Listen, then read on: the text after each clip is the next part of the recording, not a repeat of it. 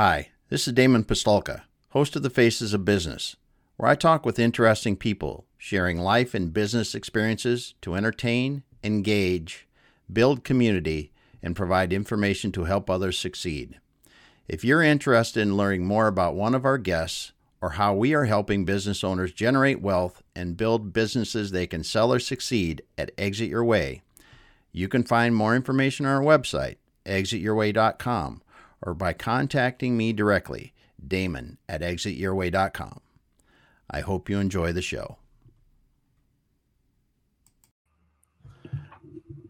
All right, everyone. Welcome once again to the Faces of Business. I'm your host, Damon Pistulka, and I am really excited for today because with me, I've got Mike O'Neil from Bench Builders. We're going to be talking today about solving people challenges to enable growth. Mike, Thanks for being here today. This is something I've been looking forward to. Thank you, Damon. All right. All right. Well, Mike, let's start back a ways. You've you've been you've had a great career and uh, before bench builders.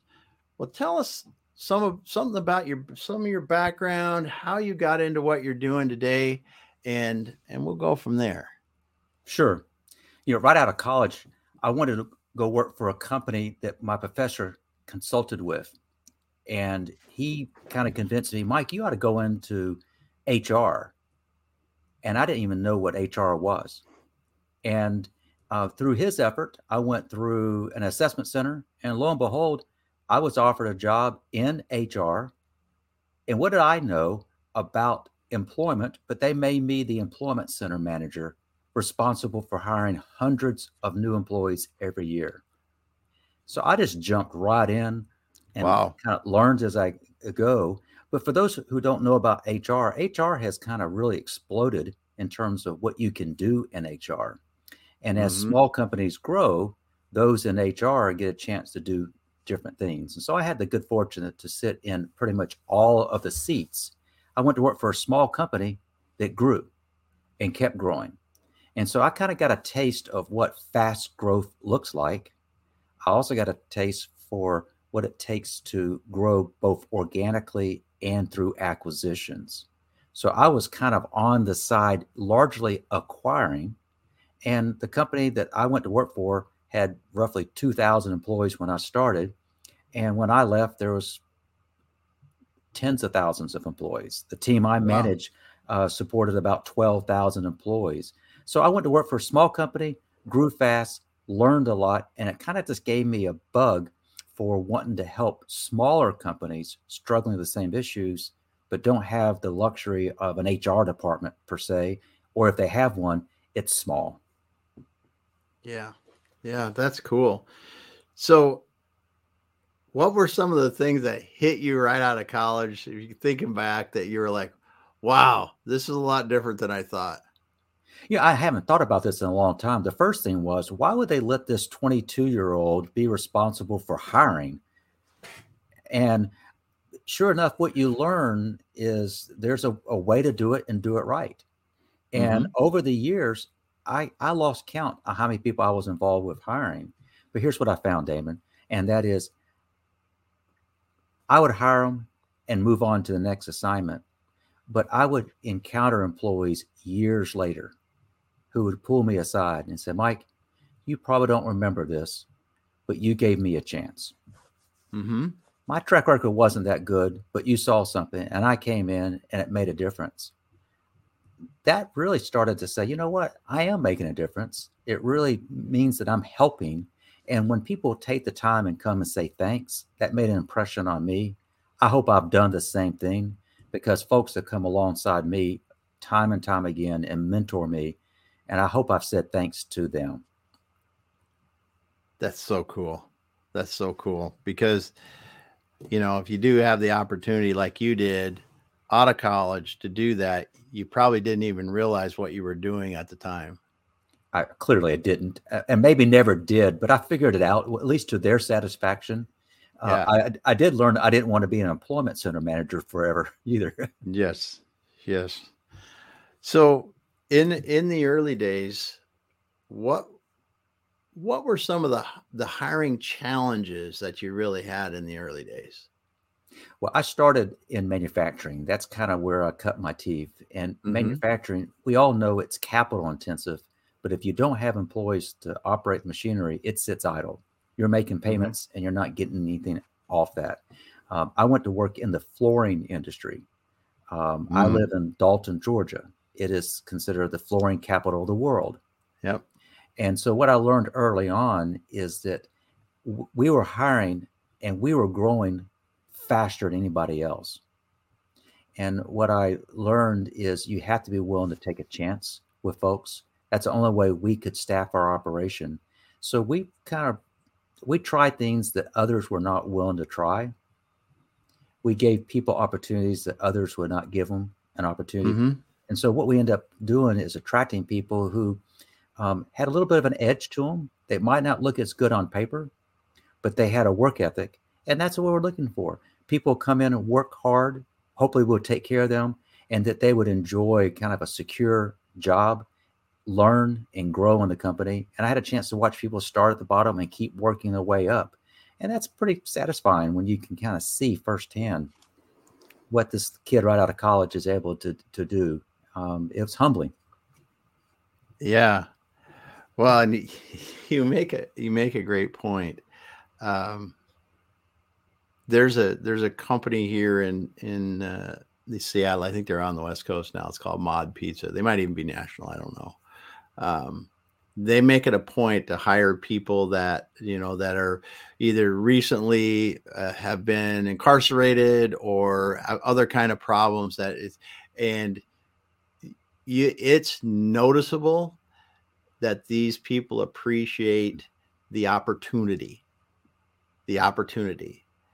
And they they end up being managers they end up being executives they end up you know doing great things in these companies not all obviously but they they take a chance on people and it pays off for them and it's actually one of their core their core values and one of the the their mission statement is to help people that are underserved be able to uh, have opportunities like that I, so i think i think you were probably leading the pack a little bit there because in manufacturing, especially and in a in a competitive area where you were, I'm sure, going and in that that time frame, like you said, you could hire people when others couldn't, and it allowed you to expand faster than others could. Yeah, of course, what we were selling, it's not that we were the highest paying or had the highest yeah. benefit value to them. What we're selling is opportunity. Yeah, yeah. So I got to go here. I got to go here. So, because everybody, eh, not everybody, but many people now are using these resume ATS scanners like this and all that kind of thing. And I mean, I, I love technology. I'm a geek. I, I love that kind of stuff. But do you think we've lost some, uh, a lot? I would say, I'm going to say a lot, lost a lot of the ability to take a chance on people because we've tried to automate the hiring processes so much? Uh, no question. You know, I went to work for small companies that got big. Big companies pride themselves on embracing this technology, but they also are kind of overrun. Um, I've got a bias, and my bias is if your technology is looking for certain keywords, then what do you teach the applicants to do? to pepper whatever their paperwork is with those keywords. It doesn't make them the, the best qualified. They've kind of gamed the system. Mm-hmm. And so what when I was managing employment and recruiting, yes, you have to meet the criteria. They have to have yeah. minimum qualifications. Yeah. But you're hiring individuals and it's more than a piece of paper. And so my encouragement to the staff is go a little further, dig a little bit deeper, get beyond the facade of the paperwork. That's my bias. And what I would say, it, it I think it ends up with a better results. It's not as sexy, but it gets the job done. Yeah. Yep. Yeah, I, I agree. I think that, you know, yes, they could set up right. They can still scan the right way, you know, like I said, for minimal minimum requirements and making sure those things are in there. But going beyond that paperwork, getting beyond that to see the person that you're actually talking to to understand, um, because they may not have written their resume the best. They may not, you know, they may not be good at that, right? And depending on the positions you're you're hiring for, that may be far from their core skills. Yes. And we know today in the companies that you help, I'm sure they're having trouble hiring the people they want to hire. And no question, it has, it's gotten worse. Yeah, yeah, that's what that's what I've hear from our clients, and and some are just crazy over the top now trying to hire. It's just like, oh, you, you have a position open for a year. It's like, whoa, how can you do that? But um, so as you're as you're talking to people today, now we're talking about solving people challenges, enable growth, and you're you're helping with bench builders, you're helping people process systems. What are some of the the common things that you see that are a challenge now that were not a challenge five years ago? You know, it's kind of interesting as I step back and look. The the challenges that I'm, I guess I'm dealing with are somewhat the same. Then let me explain when I was working in larger organizations, there was a person who had responsibilities and there were a bunch of specialists. I work primarily with small, mid sized businesses. I'm working with business owners, I'm working mm-hmm. with key leaders. And what I'm finding is they have responsibility for everything. Mm-hmm. And when you step back and you get responsibility for everything, what I hear time and time again is, you know, if it wasn't for the people, I would love doing what I'm doing. It's those people problems that seem to be the most irritating. And more often than not, the reason why they're experiencing the people problems is because they're promoting from within. That's good. But they're promoting people because they have good technical skills but they never taught them how to manage others. And so, what we do at Bench Builders, it, it really isn't sexy, but we kind of focus on the fundamentals. And the fundamentals are making sure that the people who are leading others know how to do that and have competence in doing so. And we make the assumption that they know how to interview, we make the assumption that they know how to share with employees expectations. We make a lot of assumptions and it's usually wrong. So, what yeah. I would say to you is training, boring as hell, but people skills training that's practical.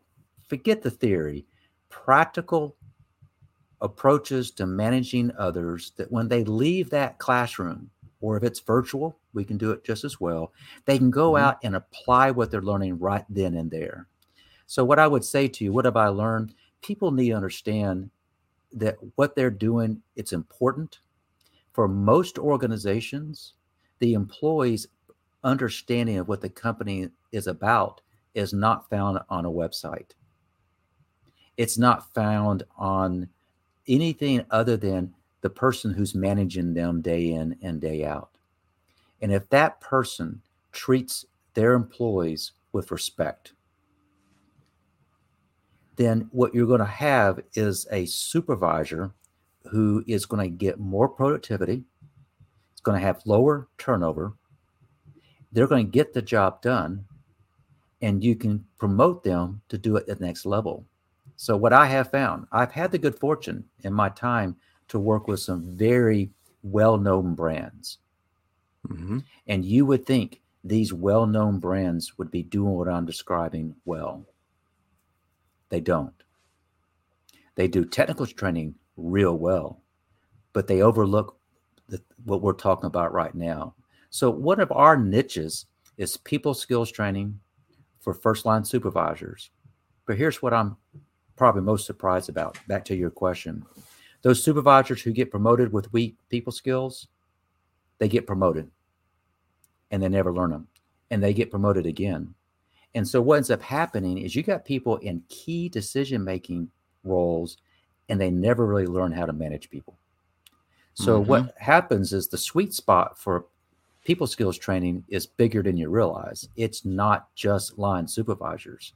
It goes up and you've got to give those people further up the organization safe space to to learn those and you do it in a, in a, creative way you don't send them to school because they don't know They participate because we're asking them to reinforce concepts that their subordinates or people Ah, two levels below are learning. yeah. So you take a little different tack with them, but the concept is the same. So what I would say to you, there's there's one aspect, and that is learning how to manage others. Training is a key component, and coaching has become another key component as well. Um, I'm an executive coach. Mhm. There are a lot of executive coaches out there.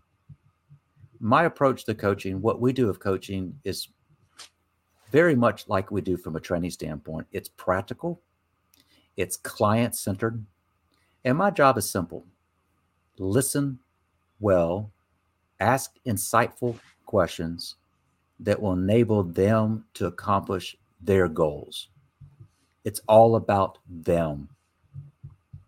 The goals that they're trying to accomplish might be goals for themselves or their team or their organization.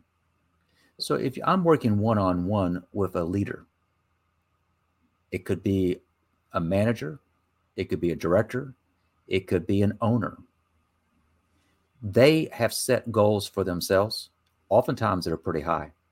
Mhm. So in my coaching relationships, I'm acknowledging they too struggle with the same issues we're talking about right now. Mhm. I just got to give them a safe space to kind of work through that. But then they have the added responsibility. When you own a business, all of the burden is on you. Mhm. And at least in my experience working with owners, they feel it. Yes. And if you are in a trust relationship with these owners, they've got to have somebody they can just be real with. But they take the burdens home with them. Mhm. And so, what I try to do in my work when I'm working with leaders is give them safe space. I'm not a counselor. I'm not there to pat them on the back, but I am there listening, hopefully asking questions that gives them insights. On occasion, it's my job to point out things that they can't see, and at times it's my job to tell them what nobody else dares tell them. Yeah. And the only Yeah. way that's going to happen is that they they see that I know what I'm talking about. I'm not some corporate HR guy. I'm real. I'm a fellow business owner. I understand mm-hmm. business. And if they can trust me, then we can dig deep and they can get things done. Yeah. You know, it's interesting because in preparing for this, one of the one of the questions that that I because you you're, you're talking about solving people problems and Mhm. without even asking about it, you went to one of the things that I was going to ask about, and that is uh, leadership investment is what I wrote down. But you're, you're talking about. I think this is one of the things that we see as we're helping companies with what what they can do, you know, to help them scale or whatever they're trying to do from a from a operational perspective, is that we get people like you said it to a T, technical. I mean, you can have PhD level people, Mhm. technically just off the charts, but they've never been shown, taught how to how to lead, how to how to talk to people, how to inspire a team, how to develop others, uh, because they've been focused on their skill set and doing that. So, when you look at this, do you do people see this fairly quickly once they once you start to uncover and or is it something that you really have to work a lot on by you know to get people to go wow i never thought about this part of developing these people in these ways to give them these these skills because we just assumed it was there and is it a is it a hard thing to get them to go into or is it generally pretty easy once you get going down the road You know, it's kind of interesting, Damon. How we begin working with a client might would vary. I've yet to find a company that does the people skills training well. So Mhm. we got a huge sweet spot. We can help a lot of companies with that because a lot of companies struggle with that. We may begin working with a company because they realize we need to do a better job training our line supervisors. Mhm. What we would typically do to answer your question is we would start working with those line supervisors. But over time, those line supervisors go out and do their job better. and all of a sudden their boss want to know what's going on. Yeah. And so what happens is that we involve more, but it just kind of happens o- over time. Uh, we work with small companies that usually have small, overstretched HR departments. So we'll come alongside HR to kind of help them be more effective. Mhm. And so, and that could look a variety of ways. They're struggling with certain issues. We come alongside, help them with that. So it could be a consulting hat I'm wearing. Um, we've talked about training, we've talked about consulting, um, and we've talked a little bit about coaching. Uh, something that's kind of something that I have been doing a lot more of recently is because when you're talking about a leadership team, oftentimes they get so mired down in the day to day, they really Mhm. aren't operating off a plan. And so I've kind of developed a knack of bringing leadership teams together to help them gain clarity. Who are we? What are we trying to accomplish? What differentiates us from our competition? And how do we do something about that to develop a plan that we can execute on? And everybody in the room has a role to play in that.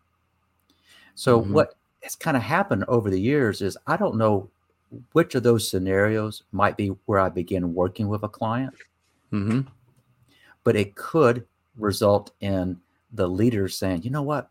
And I've had this happen lots.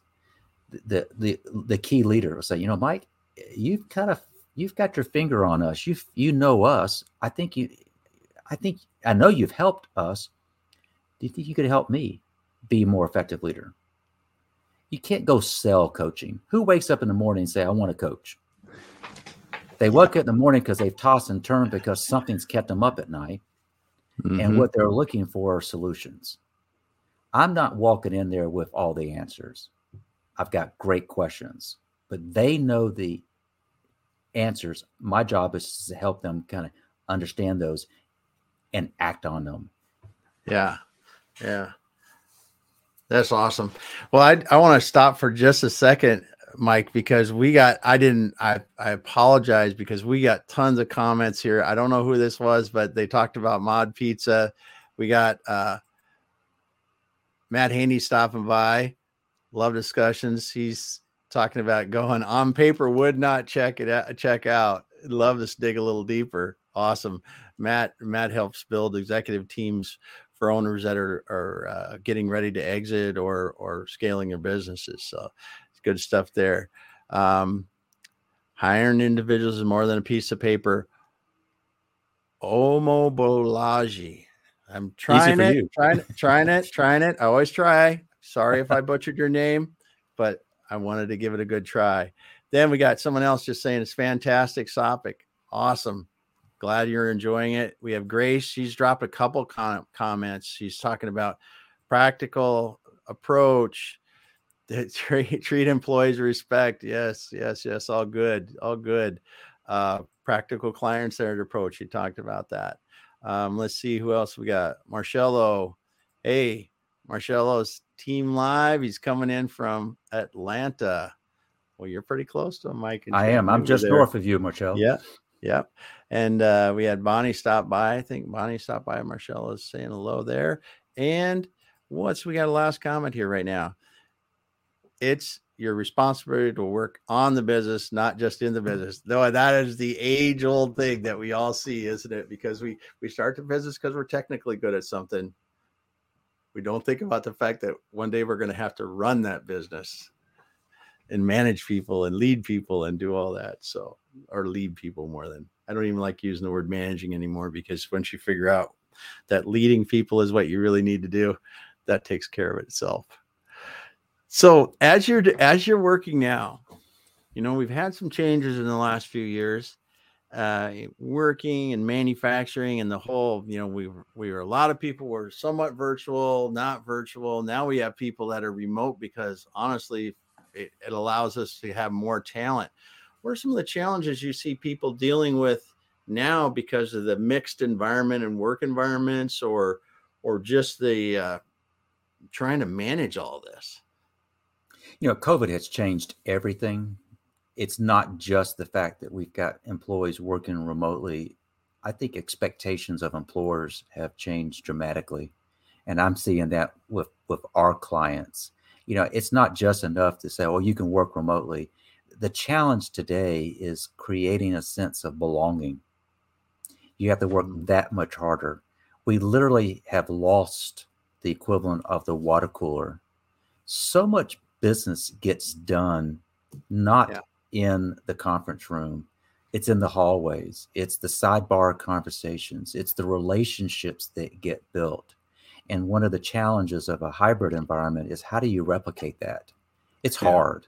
It's very hard. So you've got that as an issue. Another issue I'm seeing, I suspect our viewers also do too, and that is people have gotten a taste of something different and they don't want to go back to the old way. And I'm not talking about just the commute. I'm talking about just the wasted time on meetings that need to be done.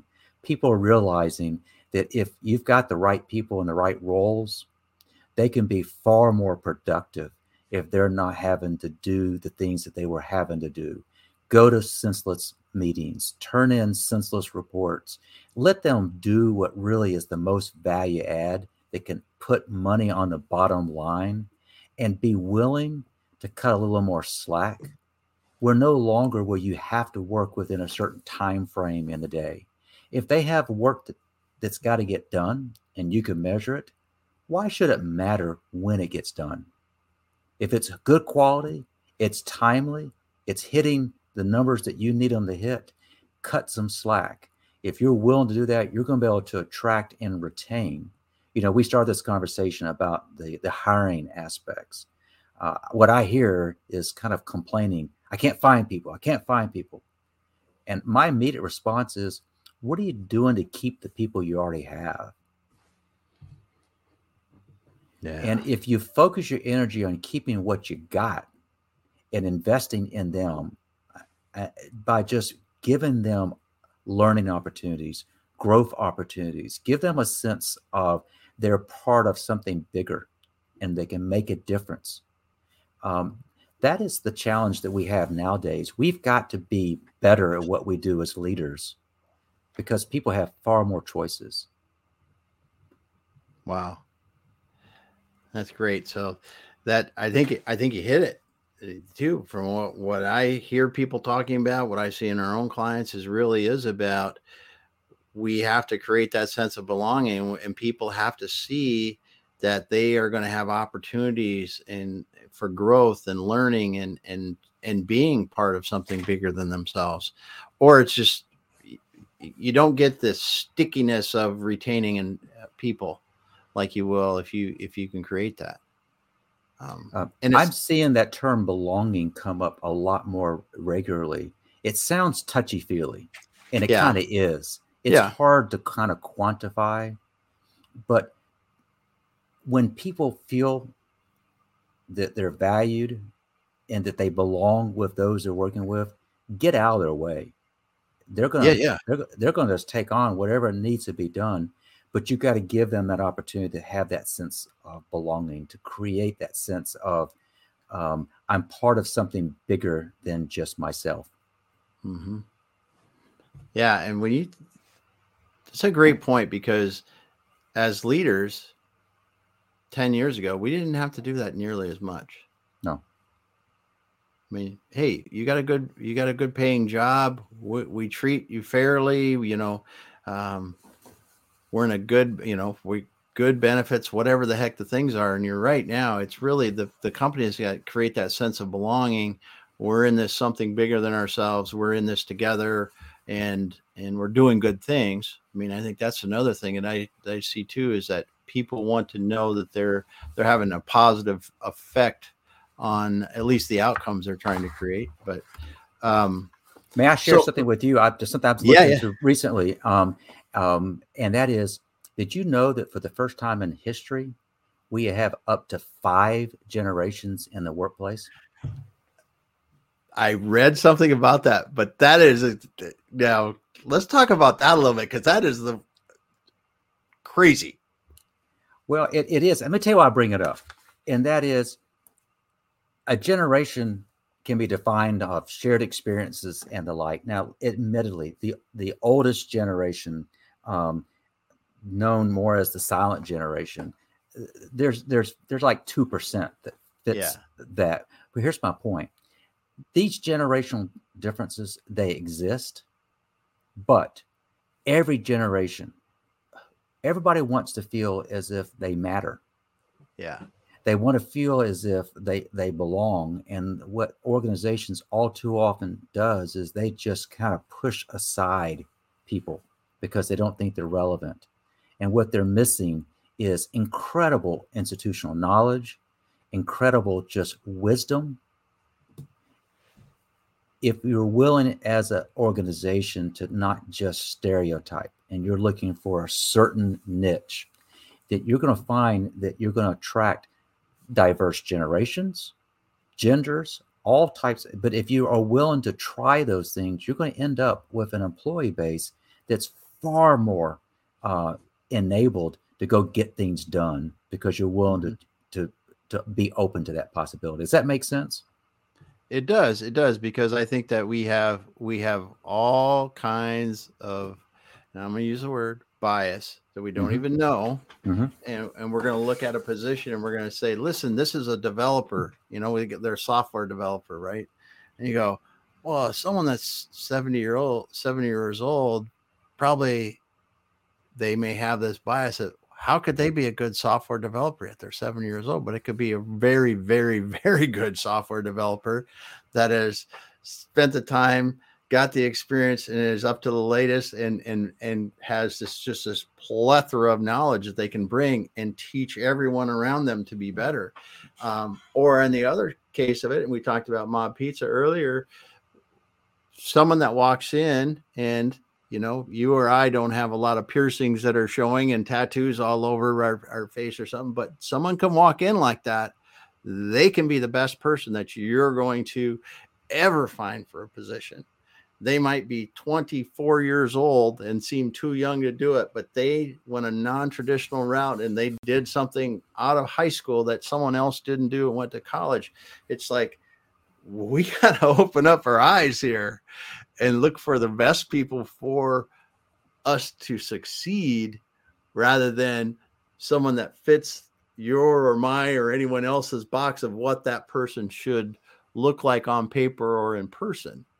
Because we're we're with like you said with the five generations what you're saying hits the mark completely is that we have to find the best people rather than the the best fit for what we think that person looks like or mm-hmm.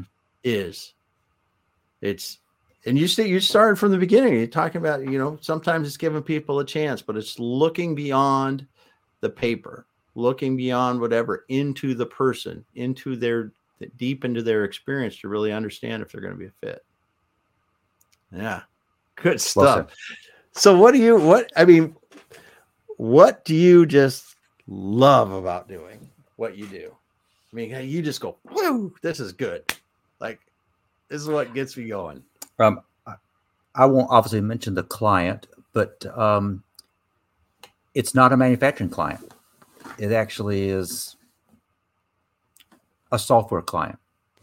And I'm working with their leadership team and we're doing an offsite.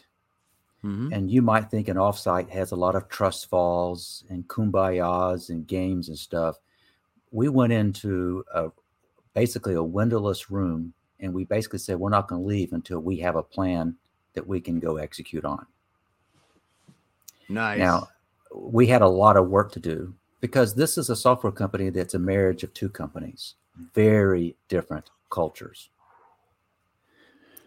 And as a result, what I had to do first is understand those cultural differences.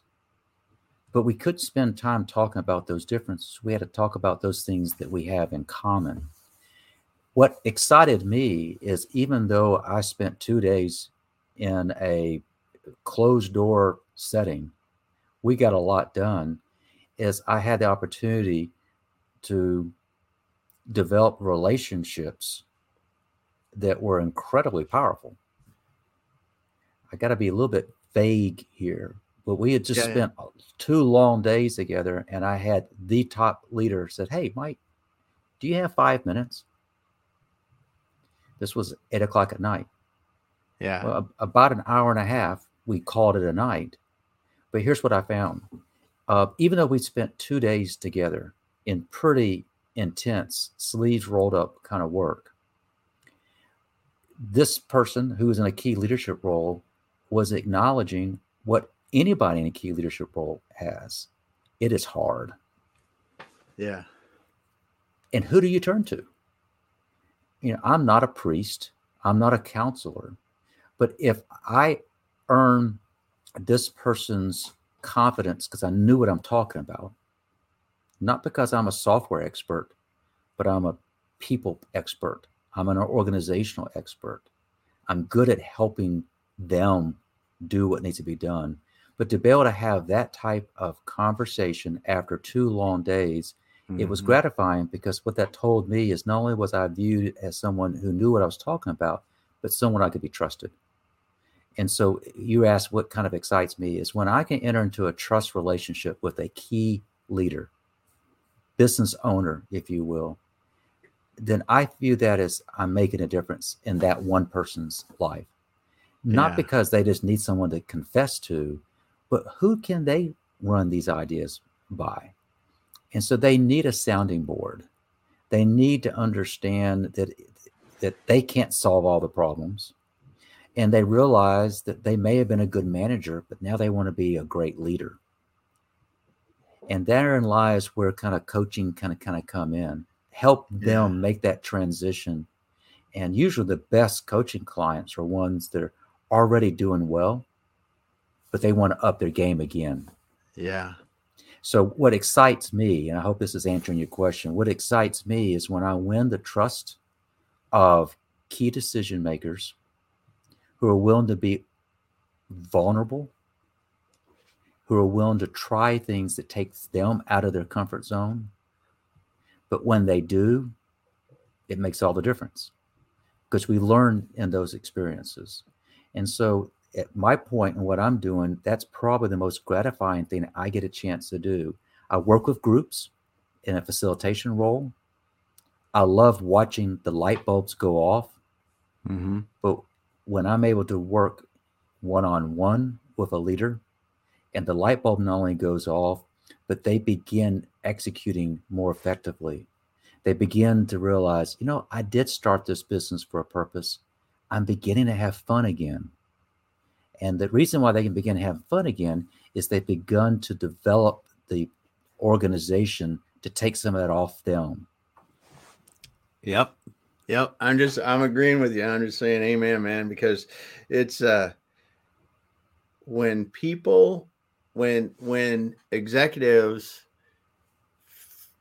kind of when the leadership light bulb goes off, and I'd probably describe it not, it's a great feeling because you really understand how empowering others allows you to see them grow and you're growing in the process. So you don't have to worry about your growth because you're helping the people that you're leading get better and develop and do do great things.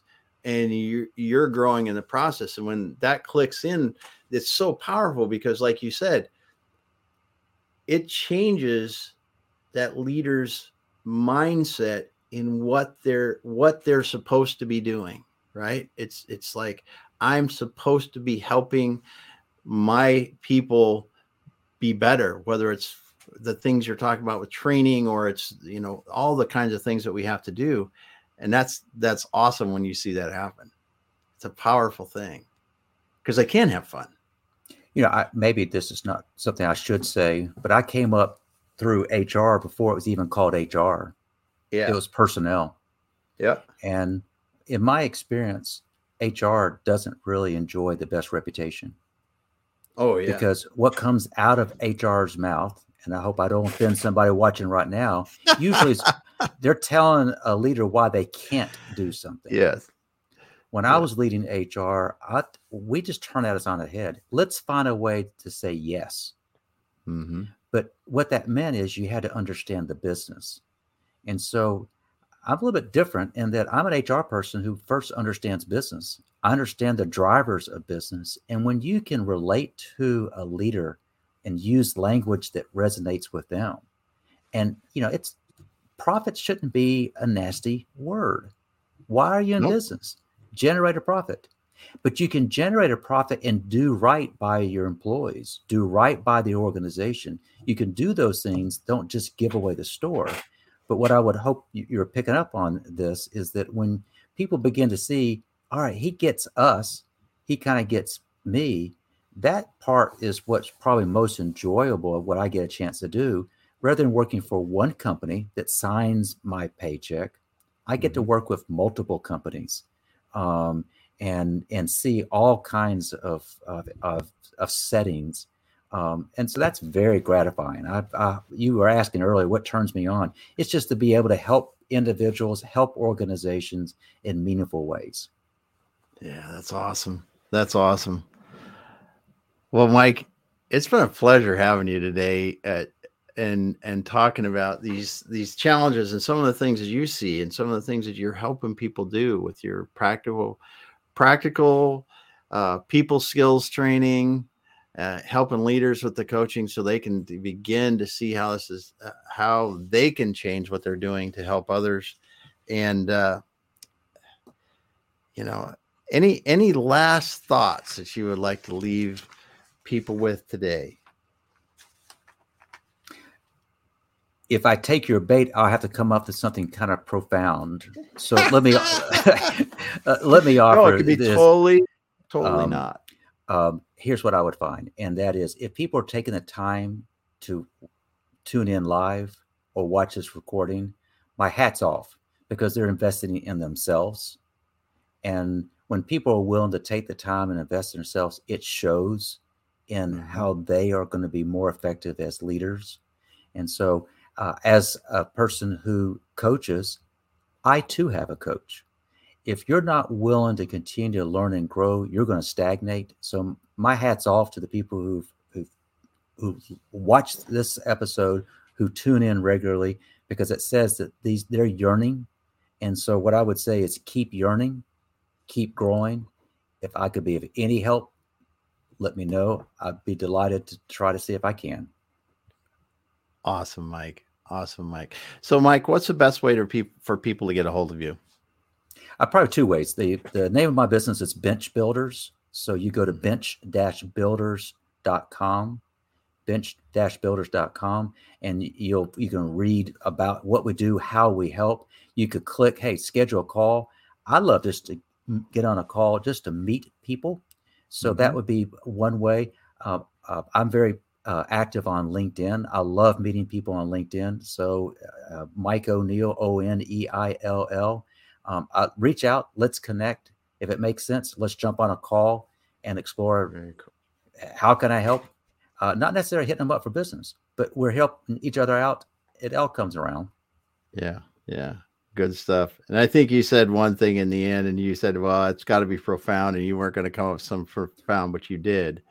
You know, it's invest in you're talking about people investing in themselves yes and and i think that is when leaders understand or people understand the returns of investing in themselves to become better uh, it is it is quite a thing to see yes quite a thing to see well, Mike, thanks for being here today. I wanted to also thank the guests. I mean, we had Sophie showed up. I don't know if we got got you on before, but she's talking about focus on well-being and mental health awareness. That's awesome. Grace, you got some more gr- awesome comments in there. Thanks. Um, and that is right. Better than be- being a good manager is being a great leader. Hundred percent. So, thanks everyone for being here. Thanks, Mike, for being here today. Really appreciate it. And we'll be back again next week. My pleasure. Just hang out for a moment, Mike.